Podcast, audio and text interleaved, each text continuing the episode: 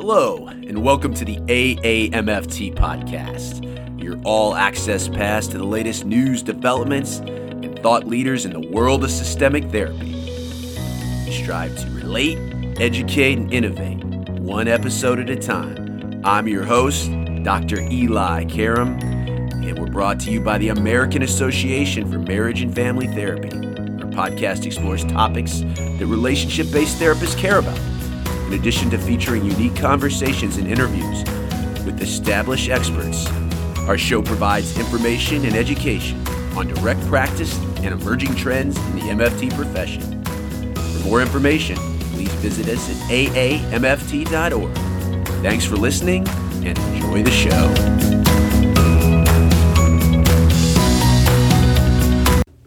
There is a high degree of overlap in the goals and strategies of couple and relationship education and the practice of couple and family therapy. Given these similarities, there's a great potential benefit for the integration of relationship education into the formal training of MFTs. One of the greatest examples of relationship education is PrEP. The PrEP approach stands for Prevention and Relationship Enhancement Program.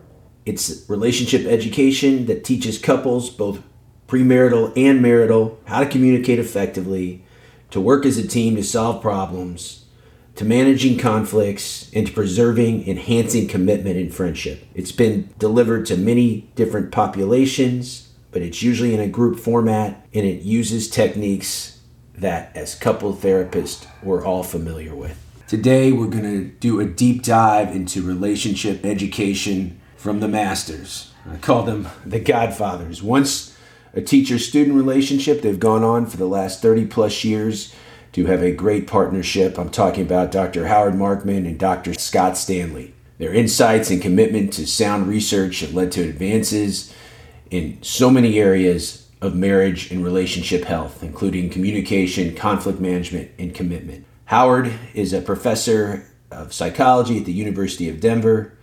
He's a widely sought after expert on marriage and romantic relationships. He's been on shows like Oprah, The Today Show, and featured in New York Times, Time Magazine, The Washington Post, among others. He's co authored 12 books, including We Can Work It Out, 12 Hours to a Great Marriage, and the classic Fighting for Your Marriage, which he collaborated on with Scott. Scott is a research professor in the Department of Psychology, also at the University of Denver he authors the very popular blog Sliding versus Deciding, which is he'll mention today. And if you've never read that, it's a great and informative read.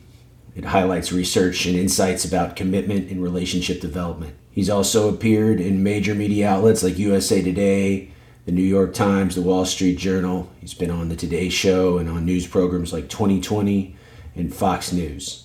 I had so much fun sitting with these guys. I have really followed their work for a long time and see a great as a clinical trainer and MFT academic. I see a great overlap in relationship education and the practice of couple therapy and had so much fun. I think you will too, and I'll be back after the interview. So pleased to be joined on the AAMFT podcast. Uh, when I think of relationship enhancement, relationship education, and researchers and just overall good guys. As far as personal and professional partnerships, I think of Scott Stanley and Howard, Howie Markman, and I'm so happy to have you guys here.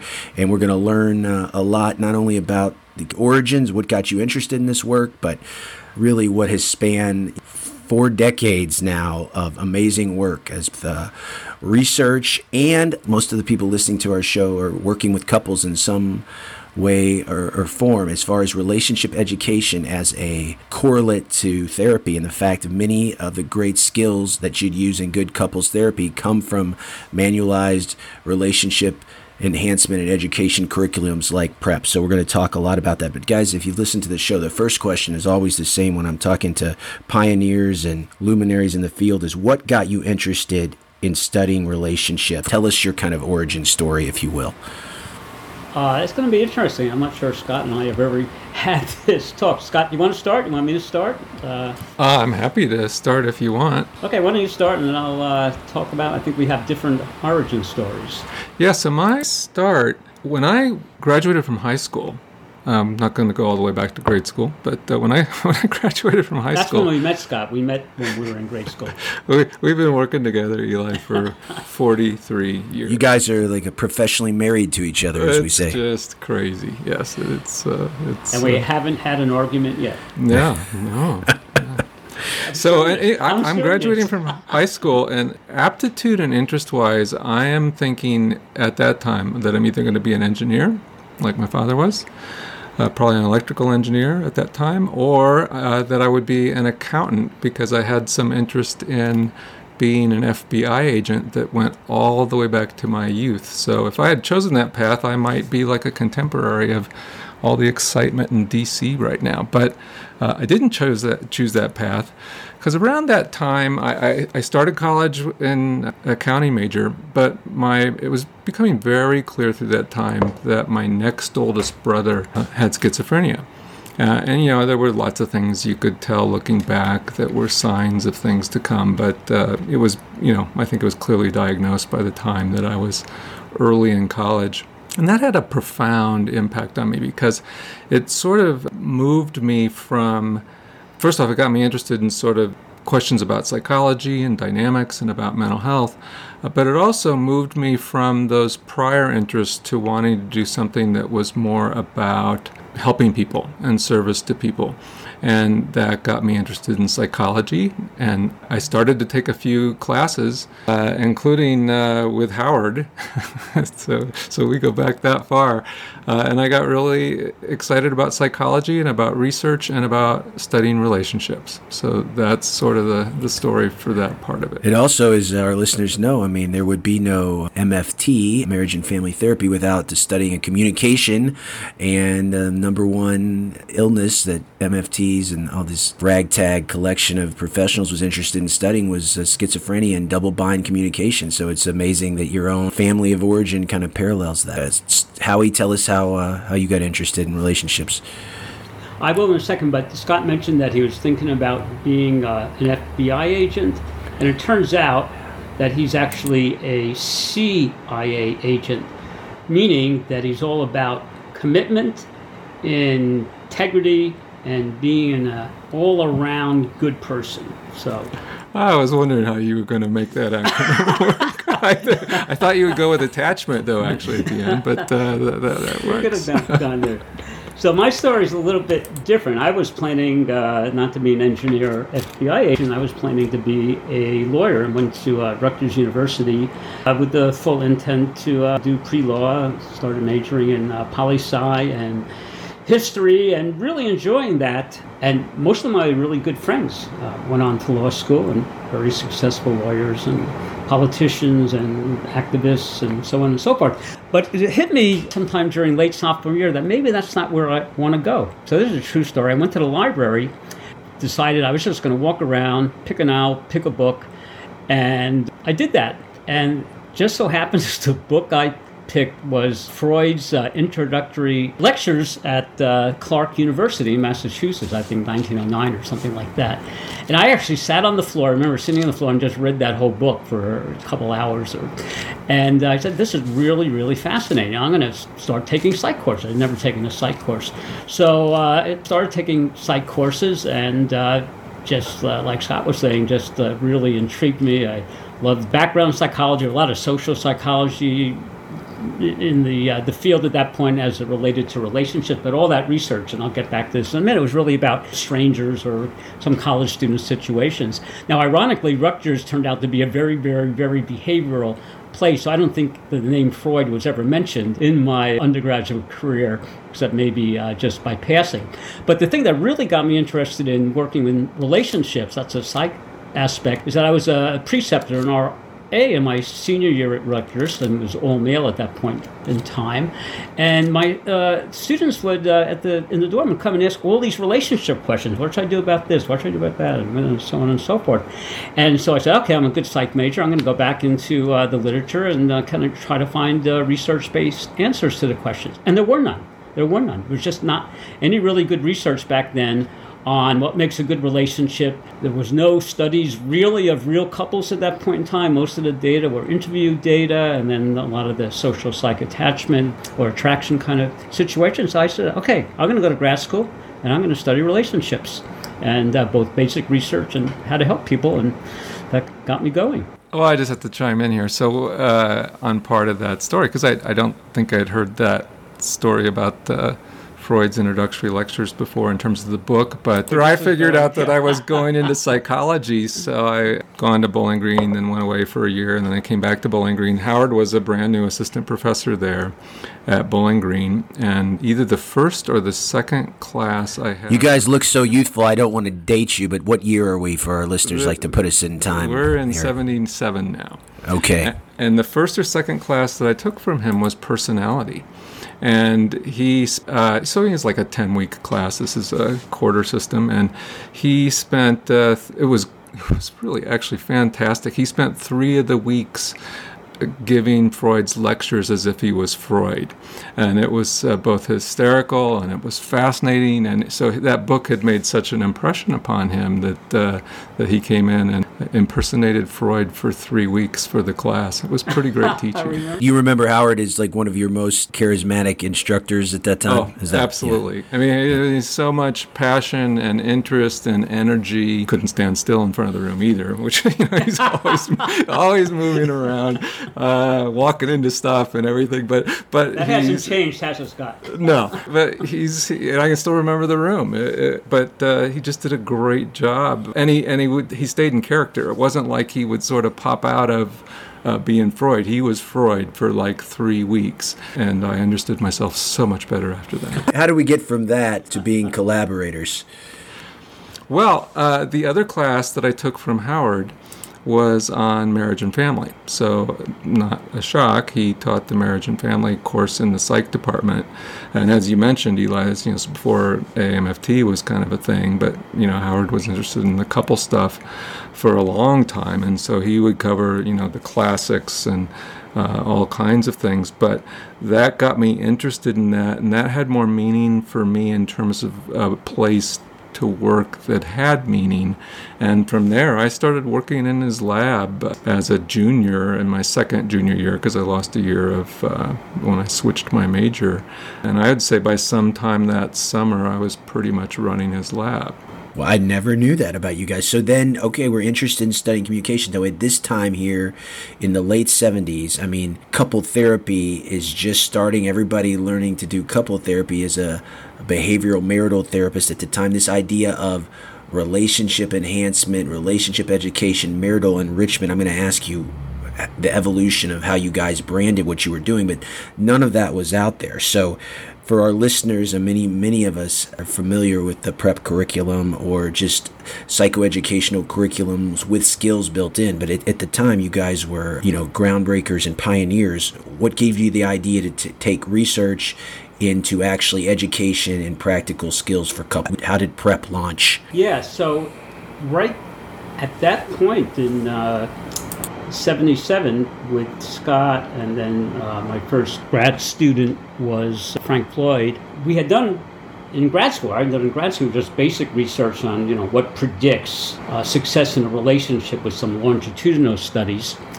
Then my goal when I started my job at Bowling Green was really to start putting that into action with the uh, the early uh, version of the uh, the prep program. So we really started in '97 working together as a team uh, you know, taking a lot from, uh, you know, behavioral marital therapy at the time, but also kind of thinking, you know, carefully, what do we want couples? And we really started at the planning marriage period, okay, the transition to marriage. And PrEP was actually, now it stands for the Prevention and Relationship Education Program. Back then, we were calling it the Premarital Relationship Enhancement Program. So we really started focusing on premarital couples. And Divorce was uh, going up very, very rapidly during that time period. It actually peaked in uh, 1981, 1982. And I and Scott and Frank and others in the field were really concerned about uh, what this meant, the rising divorce rate, and obviously that was related to issues in relationships. And the question was, you know, what can we do based on research at the time to help couples learn skills and principles uh, associated with a happy relationship and get these tools and principles into their hands be, uh, before they start their marriage. And, you know, that really continues today, though we know a, a ton more about uh, what makes for successful relationship and how to uh, help couples learn these skills and principles.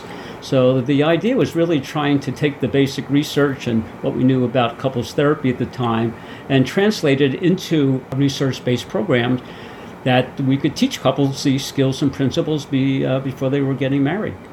So I just want to add some that it's such an interesting zeitgeist for all that because um, as Howard mentioned, so Frank Floyd was his first grad student, and this happened before I was working with them, and uh, you know I think it happened in Howard, you know, sometime before that. But just to really target this idea of helping people before marriage to prevent divorce, and Howard and Frank had written a, a really uh, important paper uh, with the title "The Possibilities for the Prevention of Divorce." I think that was 19. I don't know when was that might have been published in 80 but I think obviously it was published in 80 but yeah so that manuscript would have been working sometime before that but so they were going after that and as howard said i mean this is right in the time in the us when the divorce rate is just exploding. You know it started to move up in the late 60s was really ramping up in the 70s and you know the number per thousand really peaked uh, in 79 and then again in 81 so it's like right in this time.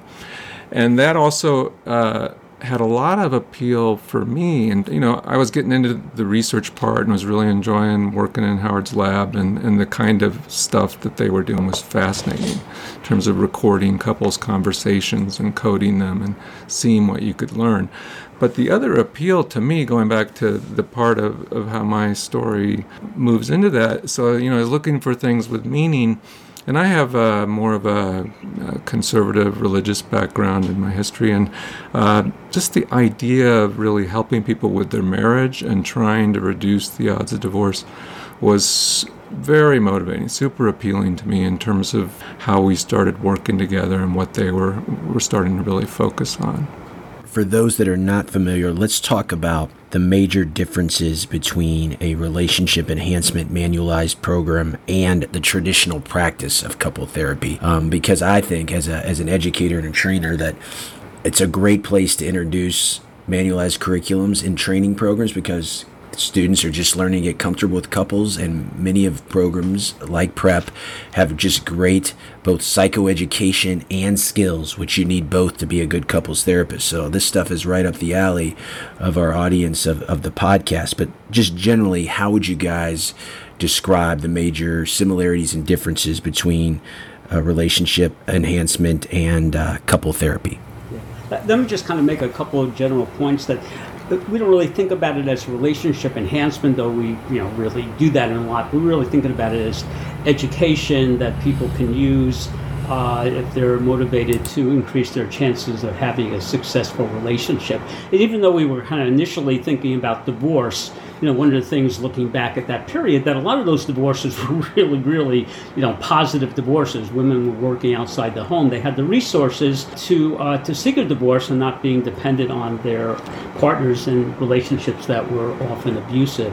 So that you know, our thinking has changed over time. Really, the goal is not to prevent divorce as much as it is to provide couples with the skills and principles and tools through you know research-based and somewhat manualized. Though there's a lot of flexibility in all our prep family of programs these days, but to uh, you know, to really give them an edge in terms of having uh, a relationship that fits the hopes and dreams that most of us have to have a, a successful lifetime love over time. And, and that's the goal overall. And, uh, you know, a lot of uh, couples therapy now, IBCT, CBCT, EFT, really incorporates a lot of uh, skill training, training in principles. So there's a lot of overlap these days in terms of research-based therapy and uh, and uh, relationship education, like we uh, like we do in prep, and we have a, a family of prep-related programs that we can talk about. as we go on, including an online program. But I train people in couples therapy here at the University of Denver, and basically we, we've kind of developed uh, what we call the PrEP approach to couples therapy, where people kind of follow the PrEP program and incorporate it and individualize it and tailor it to the couples. And like you're saying, Eli, it's a great way to really take what we do in uh, relationship education you know, which is a class and people don't talk about personal things, into the, the therapy uh, arena because it's a good way for young therapists to start learning uh, how to work with couples and people really like the structure that they can fall back on and know that they're incorporating a program that has a research base. I, w- I would also say it's such an important question that you're asking, Eli. Uh, first off, totally agree with Howard. Uh, the mission, uh, the goal is really sort of, I'd say, broadened greatly. So people have lots of different goals now, and there's lots of uh, more information about things like Howard said, you know, like relationships where, you know, that's just not going to work uh, or it's going to be harmful for children. So there's a big, you know, broadening of that compared to the original thing, but also just a, a much greater awareness in, in our world dealing with relationship education of all the different places where people might benefit from knowing a little bit more about how to navigate relationships, how to make their relationship better, how to prevent some problems in the first place. And one of the growing areas is really a lot of emphasis on individualized relationship education, which is focused more on helping this person make the best decisions. But I want to come back to your question for a second about uh, therapy because I really want to emphasize something that was embedded in it, and then we can follow any of those threads that you want. I think I think all three of us think this is true. The best couples therapists, they don't all have to have the same model, but they have to have some model, and they have to have a toolkit. Every every couples therapist has a set of tools that are the ones that they reach for most typically. And the work on PrEP, has it developed it in, in terms of uh, how Howard developed it, it really began focused strongly on things from sort of the cognitive behavioral behavioral marital therapy was really a, you know a sort of a big foundation in all the observational research uh, for what PrEP was at the beginning. And it's grown over the years. I, we've added a lot on themes like commitment, which is, uh, of course, near and dear to my heart and something that I've studied a lot. And that a lot of that material now works into all the kinds of things we do. But back to therapists for a second. Good therapists are fundamentally educators. It's not like going going back to like Freud's introductory lectures. I mean, you can have psychodynamic uh, couples therapy, and, and people do that, but most people don't practice couple therapy from sort of that kind of deep insight approach, although a lot of people do approach it a lot in terms of helping to improve attachment.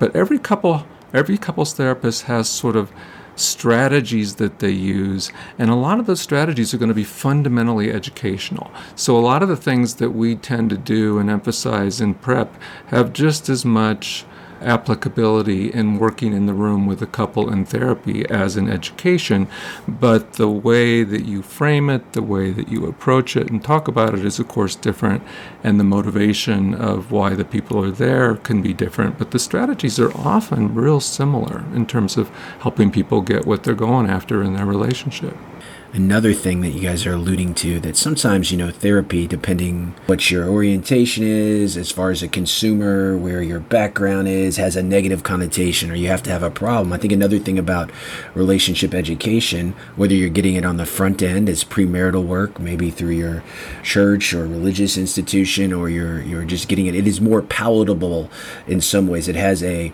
more uh, health stigma to it than therapy but the, the stuff is the same. I couldn't agree with you more. Those skills skills, both skills and the psychoeducation, which we're going to talk about today, that are paramount to both good relationship education and good couples therapy. So let's think about of all of the years, the 40 plus years of prep the psychoeducation, the research, and you guys are also not only this professional partnership, but you, like I think of Scott and commitment. When I think of Scott, I think of sliding versus deciding, which is a, a Scott original. That the way you all have also marketed and uh, distilled down some of these uh, relationship issues to very easy to remember and catchy ways that gravitate towards both therapists, practitioners, and the individuals and couples that receive this relationship education. So tell us about the most clinically relevant findings applicable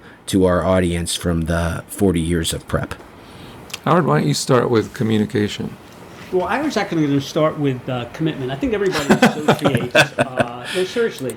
I mean, I think the uh, the work on communication that, that I've done, Bob Weiss, uh, Birchler, Vincent, John Gottman, who I worked with, Cliff Notarius, you know, and it still continues today. Rick Heyman doing a lot of the work, you know, clearly showing that uh, the quality of the couple's communication uh, is really important, particularly handling negative emotions and how people connect and disconnect. And uh, so clearly, people associate PrEP uh, with, uh, you know, I like to say now that the importance of, of uh, having skills to talk without fighting about inevitable issues in relationship, but also talking about really meaningful, deeper issues and themes, and being able to do that in a safe environment, emotionally safe, physically safe, safe in terms of the the commitment. So people think about prep and uh, a lot of what we do in terms of helping people communicate better, and we know we can do that. I can work with any couple, I believe, and help them communicate better, talk without fighting about any issue.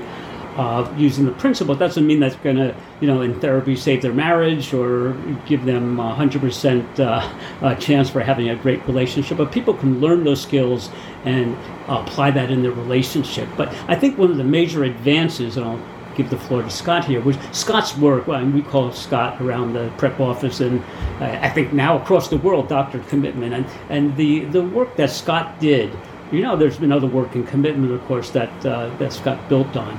But being able to really help people understand the importance of commitment, the different types of commitment, and weaving that into a psychoeducational approach was brilliant and really deepened what we do in prep and in the whole field of education and therapy. Of course, Scott's sliding the siding. He has a, a blog on that that I, that I recommend. And uh, whenever I want to steal some good ideas, I go to the blog and uh, take them as my own. I'm just kidding. The uh, so I just kind of the work on the commitment side of it and everything that means, and the work that now Galena Rhoades has been doing with us and one of our former students and now uh, internationally known colleague. Uh, that, that's just been so important. I think doesn't get the attention that it needs.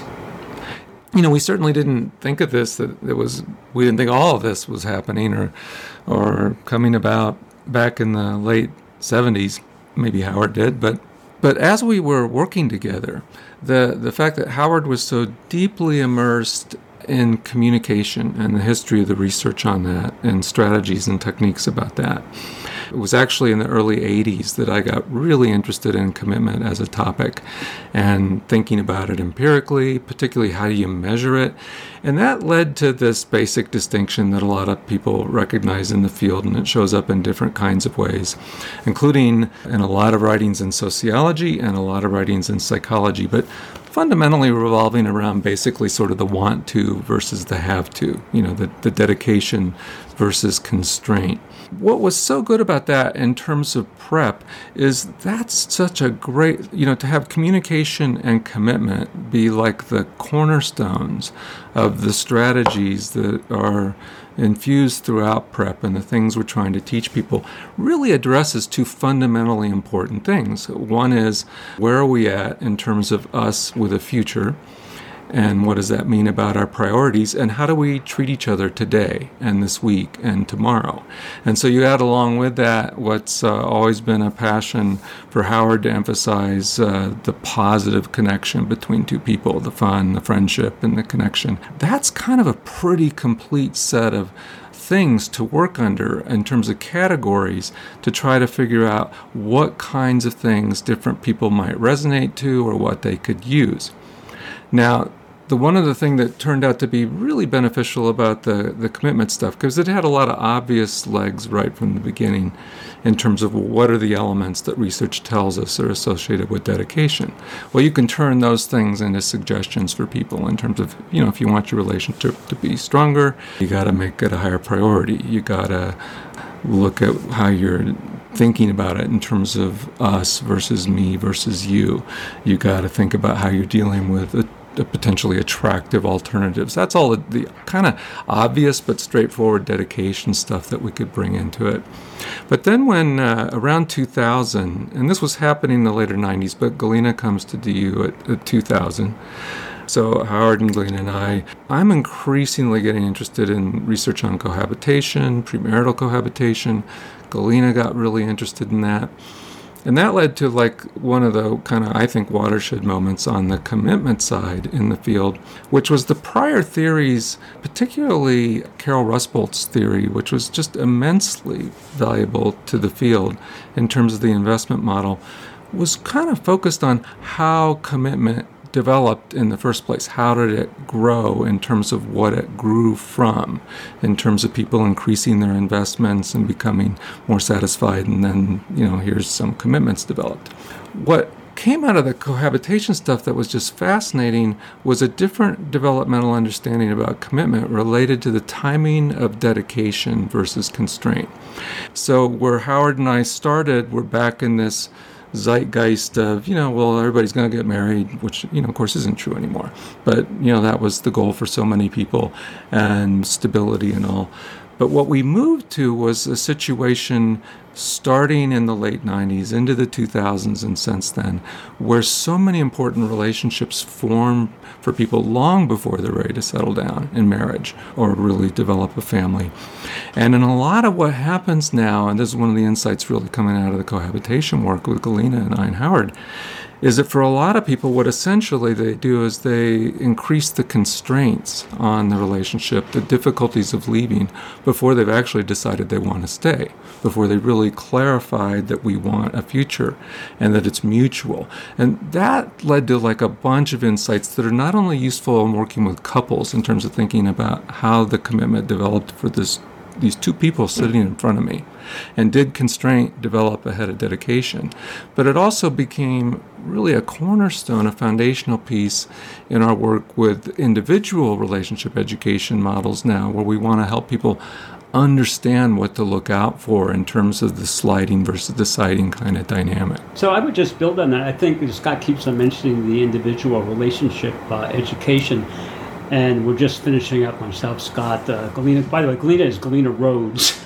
I think most people know of Galena's work now, and probably should interview her separately. Uh, she's just doing some amazing work and taking the uh, within our uh, within my Reach program that uh, Scott Galena and others really have been working on and taking it to uh, low-income moms who are uh, having a baby. Her program is called Motherwise, but it's a, a, a paradigmatic shift from uh, working with couples, which we still do, and that's also very, very important, but being able to expand our reach. And that's one of the things that we can do with education versus therapy.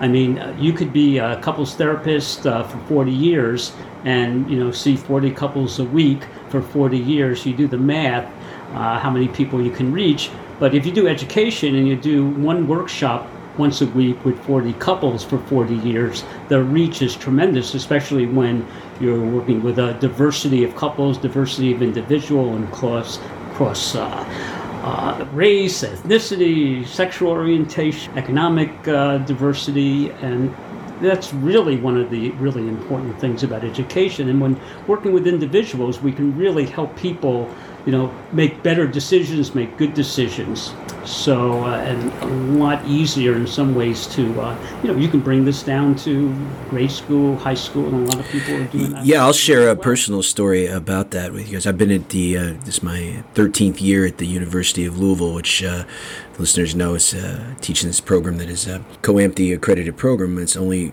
one housed within a school of social work where students get two degrees social work and marriage and family therapy. So all of our connections and practicums and placements are in the community of Louisville. And uh, my colleague, Dr. Becky Antle, had, had just gotten uh, these healthy relationships grants, and we were working uh, in the early stages of Within My Reach. And we were working with the population you described, population of single people that uh, come from economically disadvantaged backgrounds that many did not have a healthy blueprint for what a good relationship is. These are people that would have never have gone to traditional uh, relationship therapy with a couple, uh, with their partner, much less their own, or had the means to get to it. But this was a, a class that only not only built community, another advantage of a program like this, you're not taking it by yourself, you're building community. So you get out of the bubble of your head and you realize other people, it normalizes it this psychoeducation, have these issues. And then you have, if you don't know, you didn't get this stuff in school, which nobody did, of how to have a healthy relationship. Now you have a model for that. So just like MFTs, you know, in the general public, MFT is often confused with, oh, you guys only see couples and families. No, it's a systemic way of thinking about people and their context and their relationships. In fact, marriage and family therapists, as listeners know, uh, nationally, you know, half of their caseload are individuals, looking at individuals from a relational perspective. And much like relationship education, PrEP, as you've outlined, so far in our talk today started out with premarital couples, and now it's so much more. So, this outgrowth, I can tell you guys are uh, and should be proud of it. Like, what have we learned uh, from the within my reach data? One thing we've learned is that people are very interested in it. So, I'm um, talk about some uh, couple specific findings that uh, obviously. Um, Becky Antle and and others have worked on, and you worked with her on that project. But the most exciting outcome is actually just how much interest there is. How much, if you think about this, and, and you just made the comment, Eli, that reflects this. You know, most people that work as marriage and family therapists, it's it's a mindset, it's a systems view. That doesn't necessarily mean you're always working with couples. And in fact, even on the individual therapist side, Howard and I did a survey, bunch of psychologists many years ago with another psychologist in town uh, named Chuck Lobetz and we found in that survey, I forget the exact number, Howard might remember it. Do you remember the number, the percent? It's a lot. I mean, it's like a huge, maybe 50% of the clients that individual therapists see are couples. So, you know, the, the relationships are everywhere. We all know that. And that's what brings people to therapy. But the, the individual approaches in terms of the relationship education field, it has so much upside because there's so many places where knowledge about relationships, knowledge about good decision making in relationships, how you communicate well with other people in relationships is so much vaster of a field than like just this couple right here. And a, a lot of people that are really interested in this kind of approach, uh, like in Within My Reach, or other individual approaches to, to helping couples, uh, a lot of people that are interested in that as participants they're not sure about the particular relationship they might already be in. Is it is it a good one? Is it going to last? Are they committed? But they're really interested in understanding more and finding a good path to the future for them. And uh, along with just kind of along the theme of advances in relationship education over uh, these decades and where we are now and where we're going, that and this is especially relevant in the, the COVID environment that uh, we're finding in our own uh, couples therapy clinic that there are so many advantages to doing the telehealth, both in terms of service delivery. People are in their own homes. They don't for a 50-minute session, probably in Louisville, Denver, anywhere else.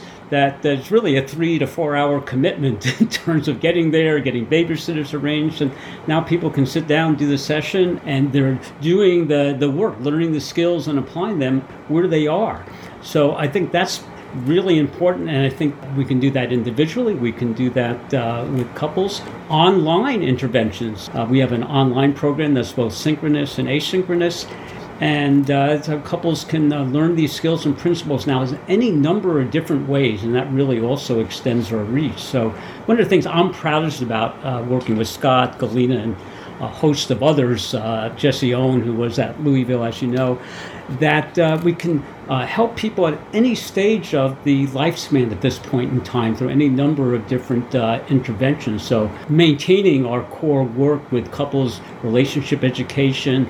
And uh, one of the new things we're doing is talking about how to help these individual therapists who are seeing a lot of couples or seeing a lot of people with relationship issues. I do think that's the major, uh, one of the things we find in others, that the major thing that individual therapists are dealing with with people are relationship issues. So we're really now doing uh, with Galena and Scott and I trying to train individual therapists with the prep approach in the prep approach to uh, couples therapy. This is such an exciting time. This is for all the students out there and young professionals really not only learn skills in, in therapy, but uh, really focus on uh, various forms of relationship education. I mean, there are a lot of programs out there besides PrEP that are research based. Even if you haven't been trained systemically or you're not an MFT, but you're working with individuals and they're talking about a lot about their relationships, it's almost like these are the skills that you need. And your model maybe outside of the scope of an interview like this or our listeners, but your dissemination model, I think any popular model right? It is disseminated, it is readily available both to practitioners and the general public. And I still think something we haven't mentioned that I feel like is somewhat of a classic in the field that if I was recommending to any client fighting for your marriage, I mean, that is really when I think of you guys uh, as far as disseminating a lot of your work early on. I forget what year that came out, but talk about that book and how that also helped grow the prep approach. Well, we now have three editions of Fighting for Your Marriage. One of the things I'd like to do is actually maybe write a fourth edition with a lot of all the updates we've been talking about. But that really is an expression of the uh, the prep approach at the time for for professionals who want to learn the program and what we do, and for couples who want to use it on their own and individuals. And you know, the idea of fighting for your marriage, I think, is really important. We can now say just fighting for your relationship, and, you know, idea that we're really not talking about fighting, of course, but uh, you know, we know that one of the key research findings is not the differences between people that matter as much as how people handle those differences. So being able to have healthy communication, and then of course the fighting part really just goes right into uh, the commitment side of things, making your relationship a priority. And then, of course, a lot in that book has to do with the third pillar of prep and third pillar of happy relationships the handling negative emotions, the uh, protecting and understanding commitment, and uh, making positive connections, fun, friendship, romance, intimacy, sensuality, sexuality a priority, and making sure those times are protected from conflict. And that's a lot of what we express in that book and uh, express in all the different work we do with uh, with couples and individuals. I think what happened uh, that was pretty exciting with us was we're all in that same time period. So the first edition of Fighting for Your Marriage came out in '94. So it's Howard and me and Susan Blumberg. Susan Blumberg now was a grad student then in the 90s with us at DU. So all these things keep hovering around the University of Denver. And she got interested in doing a project on PrEP as her dissertation. And that really propelled all of us into like a major update at that time and then further major updates, not only to the book, so we started working on a book at that time, but you mentioned manualized programs, you know, really improving, systematizing the manuals. And the two things that were happening through the 90s for us that have really just continued now into this millennium is that early 90s the military started being very interested in the things we were doing, particularly the chaplain corps and the different branches of services. And that interest grew into a lot of training and development of chaplains and social workers and other caregivers in the military, and using these strategies to help the couples and individuals that they were working with. So, you know, we had these systems, we had the manualized approaches, uh, and that's really when we started the business, the company of prep. And all of that represents what was coming together in our work. So we have these different streams coming together conceptually. We have these different talented people coming together in terms of uh, working with us.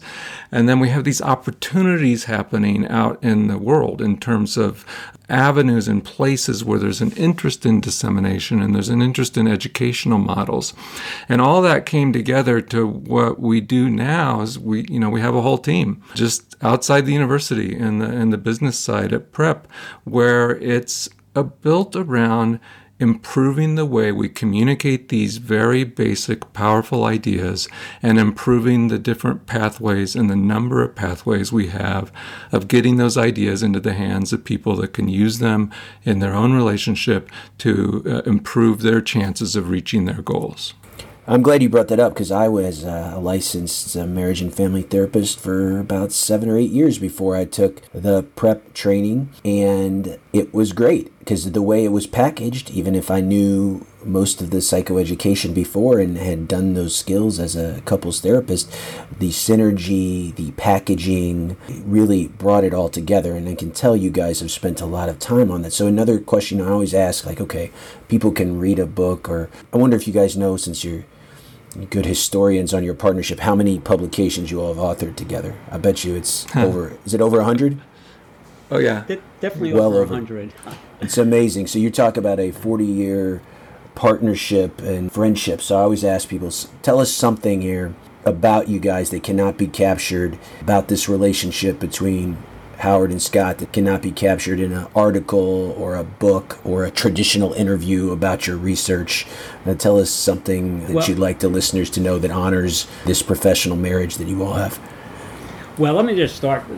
I don't know, Scott, you remember this, but when we start, Scott mentioned the interest in the military, and I came back from a conference in Washington, and I told Scott that I met with a prevention specialist in the Navy, a guy named Bill Coffin, who's been amazing in this field, and said, Bill wants to bring some uh, Navy people out to be trained in the PrEP approach. And Scott said, yeah. Uh, and I said, yeah, and he wants to develop a contract. And Scott said, you mean they'll pay us for this? Because we had nothing thing out of novel thought. Uh, the lab and the research at that point. We weren't even thinking about the, a business model very strongly at that point. That so that started kind of the company. We needed a we needed a structure to uh, do all these trainings, that opportunities that were coming up uh, in the military in parts of the country, other countries. And I, uh, this conversation, I remember, and we reiterated this. I remember Scott and I saying, you know what, this is a good opportunity, but let's not do this. Let's not do all these workshops and trainings and everything that's going to be coming up unless it's going to be fun for us and that we're going to learn something. And I think that's been kind of a solid foundation in terms of that we need to enjoy what we're doing. We need to have a passion about it and enjoy it, laugh a lot, and uh, if you know Scott and I individually, you, you, would not think we would have a healthy relationship and marriage per se, besides our passion for what we do.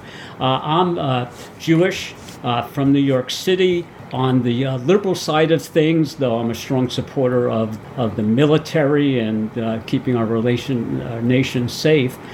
But uh, Scott mentioned before, he's a conservative Christian. So we, we are very, very different, but we handle our differences well. We have great conversations about lots of different things besides relationships. We're all talking about politics. And like I said, just Scott's like, uh, in the Jewish tradition, we have a word that describes a good human being. It's a mensch. And Scott is a mensch. He's a very, very, very good human being. And I'm, I'm just so lucky to have Scott in my life. Thank you, Howard, and and I I would say exactly the same about you, and I, that's where I was going to go on uh, the question that you asked. So Howard mentioned all these differences. So you know he's more liberal, I'm more conservative. I'm just center right. I'm not way over, but I'm definitely more conservative and have more of that background. But we're also really different personalities. I mean, we're. I remember one time we are. uh, we were at a conference and uh, somebody stole. This is way back when they were like cool and new. Somebody stole Howie's laser pointer, and and so this is in New York City. And we, and I'm from Ohio. Okay, I'm a, I'm a kid from Ohio. I'm introverted. I'm I have an extroverted career, but I'm a very introverted person. So Howard and I are walking around. He wants a laser pointer. I mean, because like this is like the hot, cool new thing to have.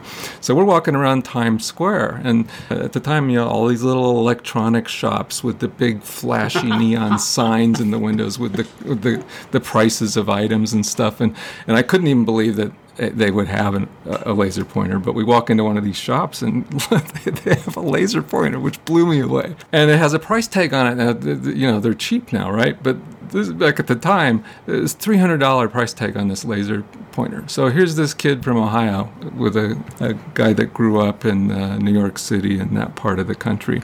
And he starts asking the guy behind the counter, well, how much you want for that? And I'm like, what do you mean how much he wants for that? The price is right there. It's it's on it. It says three hundred dollars. What do you mean? And so he's like negotiating with him. He's he's like into this whole thing that was like just not part of my culture. And it was actually a little traumatic and stressful. I probably need a little therapy about it. But but that's like the whole history of our relationship. We are not the same people. We're very different. And this goes for like with Galena and Susan Blumberg and, and all of our other colleagues over the years, everybody is so different, but we have strong ways of figuring out how do you make that work? How do you work together? How do you take advantage of the strengths? Because we're doing this thing over here that we really all believe in and we enjoy it. And how do we use the best of what we each brings to it? And then how do we keep the most people in the room in terms of what we're doing? And it's just been a wonderful relationship. You know, I study these common factors and listening to these model developers over doing this podcast for the last three years. The common factor is their passion, and as Howard said, enjoying what they do, and you all enjoy each other and also challenge each other. It would be boring if you agreed on everything. So sure. clearly, after this hour listening to you all, you all are different guys and different energies that complement each other nicely. And the last question is always the legacy question. It's like in 40 plus years, you will have done a lot, and we talk now in these COVID times as far as this online delivery delivery and making the most of the technology to deliver this important relationship education what do you want to be remembered for and what do you still have left that you want to do in the next part of your career if anything scott why don't you take that first it's such a big in what you have to say yeah well it's uh, it's such a big question and i don't have a simple answer although i, I have a two brief answers uh, that I would say. One is I I think we will be known for, we certainly are at this time, I don't know about 40 years from now, but we really have figured out some things about dissemination. And like you said, and like you've implied all along here, Eli, if, you know, if you can't get good ideas out to people that could benefit from them, then you know the ideas can be great but you're not really getting a lot done. So it's about dissemination some of which is serendipitous how things have turned out for us. But we think a lot about reach and different mechanisms and different modalities. So i think like if we're known for that if prep's known for, and then personally, in terms of just conceptually as a scholar, I wouldn't mind being known for some things related to commitment, and in particular, some of the things that the, the three of us have done around thinking about the timing and intention and the way things develop so that people have a, a good appreciation that at times what happens or can happen in relationships is people are giving up options before they've made a choice. And I want people to be able to understand the dynamic dynamics between constraint and dedication so that they have a better chance of making the right kind of decision at the right moment while they still have their options open to them. Great, great. So I think for me, just number one, the uh, the work uh, earlier on that uh, I did with colleagues on just looking at what factors predict divorce and marital distress and relationship success, looking at interaction between people and observational research. So really, kind of making a contribution in terms of understanding the importance of communication and conflict management, which I really think is at the heart of the field. And I think those early contributions by myself and colleagues really, really important. You know, I think number two is related to the, uh, the general prep approach, but the, the idea that we could teach couples uh, in a variety of formats, skills and principles that are associated with a happy relationship. And, and knowing what those skills and principles are, I would like to see every single couple, if I could be remembered as the person that helped uh, incorporate into government policies, uh, organizations, uh, getting people at least some relationship education at any point in the relationship and before they have a relationship, the importance of uh, learning some basic communication skills like timeout, like speaker listener, understanding the importance of commitment and protecting positive connections. That these basic core principles, I'd like to see every single person, every single couple in the world really have the opportunity to learn this in a variety of ways. And so excited about the possibilities now of using uh, online uh, interventions like our program that's called ePrep to uh, just reach out to any number of people. And I think from a social justice perspective, you know, over time, people, couples therapy has really been uh, a very privileged opportunity for people, and I think remain so. But I think from an education perspective, and I'd like to be remembered as one of the people who really communicated, we need to get these skills into the hands of people from all backgrounds, all ethnicities, all sexual orientations, all perspectives, And I think uh, we're making some progress, and I'm very excited about the work we're doing around this country and other countries, reaching out to diverse audiences, both in terms of service providers and uh, people who are benefiting from the, uh, the services. And I hope Scott and I and our relationship are remembered as a model for the importance of knowing that science, basic science, and service delivery is a team sport. So well said, and I do think of you guys as a team. And I'm looking right now at prepinc.com, which is where you're going to go. It's beautifully laid out for all the different delivery options and formats and different populations and ways that you can learn more about this approach as you're a practitioner and get trained. It's all right there, easily laid out. And there's this great picture of Scott and Howie that you'll probably be seeing as you listen to this podcast. Their arms around each other in a great friendship and personal collaboration. I really look at this picture and you, it, it uh, our talk this hour comes together. So you guys are, are great friends and great collaborators, and I can't thank you enough for being with us on the AMFT podcast. And Eli, I am so grateful for the field of you doing this. It's an amazing service, great questions. So thanks for your service. Uh, it's been great talking to you and obviously talking with Scott. Yeah, thank you very much, Eli, and thanks for having us on. Eli back with you, bringing to a close another successful installment of the AAMFT podcast. Usually, when we do a Pioneer Series interview, it's with one person. Today, the pioneers of relationship education, Howie and Scott. Thank you guys. That was really great. I learned a lot, and you can listen to that and can tell how much you all admire each other personally and professionally. Let's review some of the things they were talking about very quickly. If you go to prepinc.com, that is your one stop shop for all things prep. You see a picture of Howie and Scott on there. And whether you're interested in basic prep for couples, which is now in its eighth iteration, that's Prep 8.0.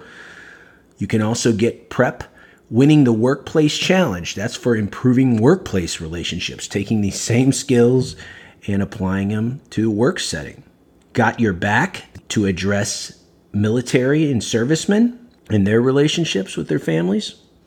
There's Within My Reach, that is the low income work with individuals that was mentioned.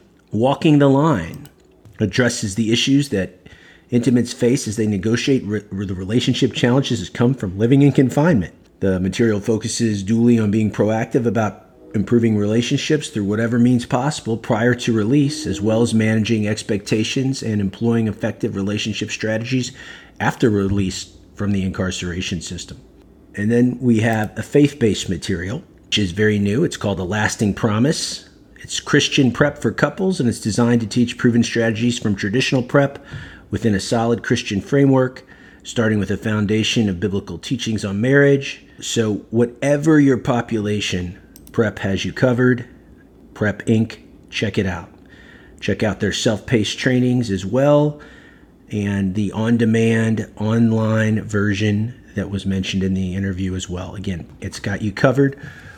Also, point you to a journal article from about six years ago, the Journal of Couple Relationship Therapy, that I wrote with my colleague Becky Antle, Scott, and Galena Rhoades, who was mentioned in the interview, where we talk about the marriage of couple and relationship education to the practice of marriage and family therapy, a primer for integrated training. That's in the Journal of Couple and Relationship Therapy. We love hearing from you. Drop us a line. The AMFT on Twitter is it at the AAMFT. I'm at Dr. Eli Live. You can send me an email Eli at NorthstarCounselingCenter.com. Find me at EliKaram.com. K A R A M. You can find all of our back installments of the AAMFT podcast, over 50 episodes available wherever you find your favorite podcasts Spotify, Google Play, Stitcher. I'm partial to the Apple podcast. Anyway, we'd love for you to leave us a star rating and review. Helps us rise to the ranks of Mental Health Podcast. Until next time, my friends, stay safe, stay systemic.